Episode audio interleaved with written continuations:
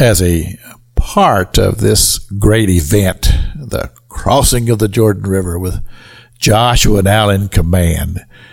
But a particular aspect of this that really intrigues me is uh, reading about these 12 men.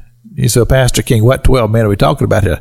The 12 men that Joshua commanded to pick up stones and carry them across the Jordan River as a memorial of this event.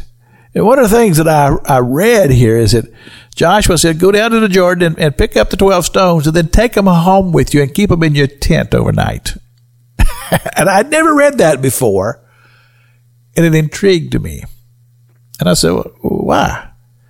Well, it's simply this is that God was looking for 12 men who could be faithful and could be obedient and would be there at the time of the crossing to represent something so powerful as a testimony, as a memorial to all of the tribes of Israel, not only now, but in the future. Because uh, when they got to the other side, they were to pile those stones up as a memorial, which was to say, that in future generations, when a when a dad would be walking past that with his child, and the child would say, "What what what's the purpose of these stones stacked up there?"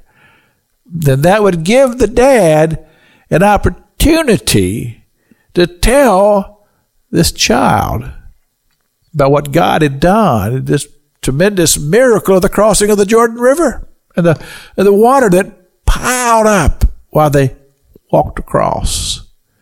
But you see, 12 men who would stand as faithful. I tell you what, think about the power of that even today. Let's, let's take your, your average pastor. Maybe you pastor a big church. Maybe you, like me, you pastor a small church. My goodness.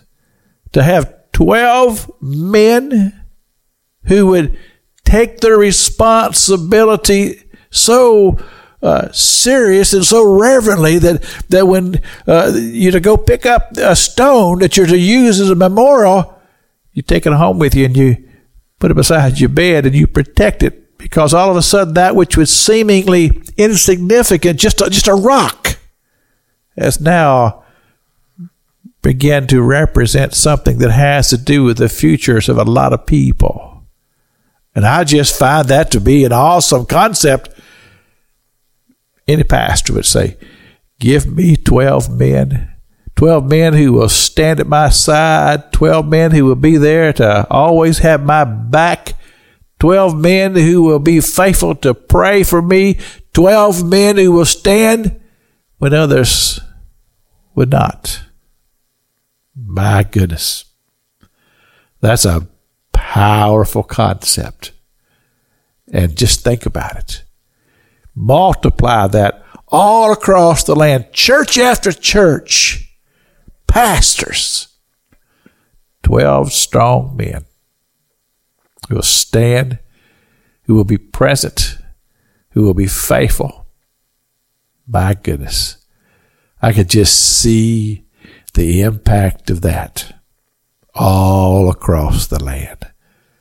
This is Pastor Jack King with the gospel on the radio broadcast.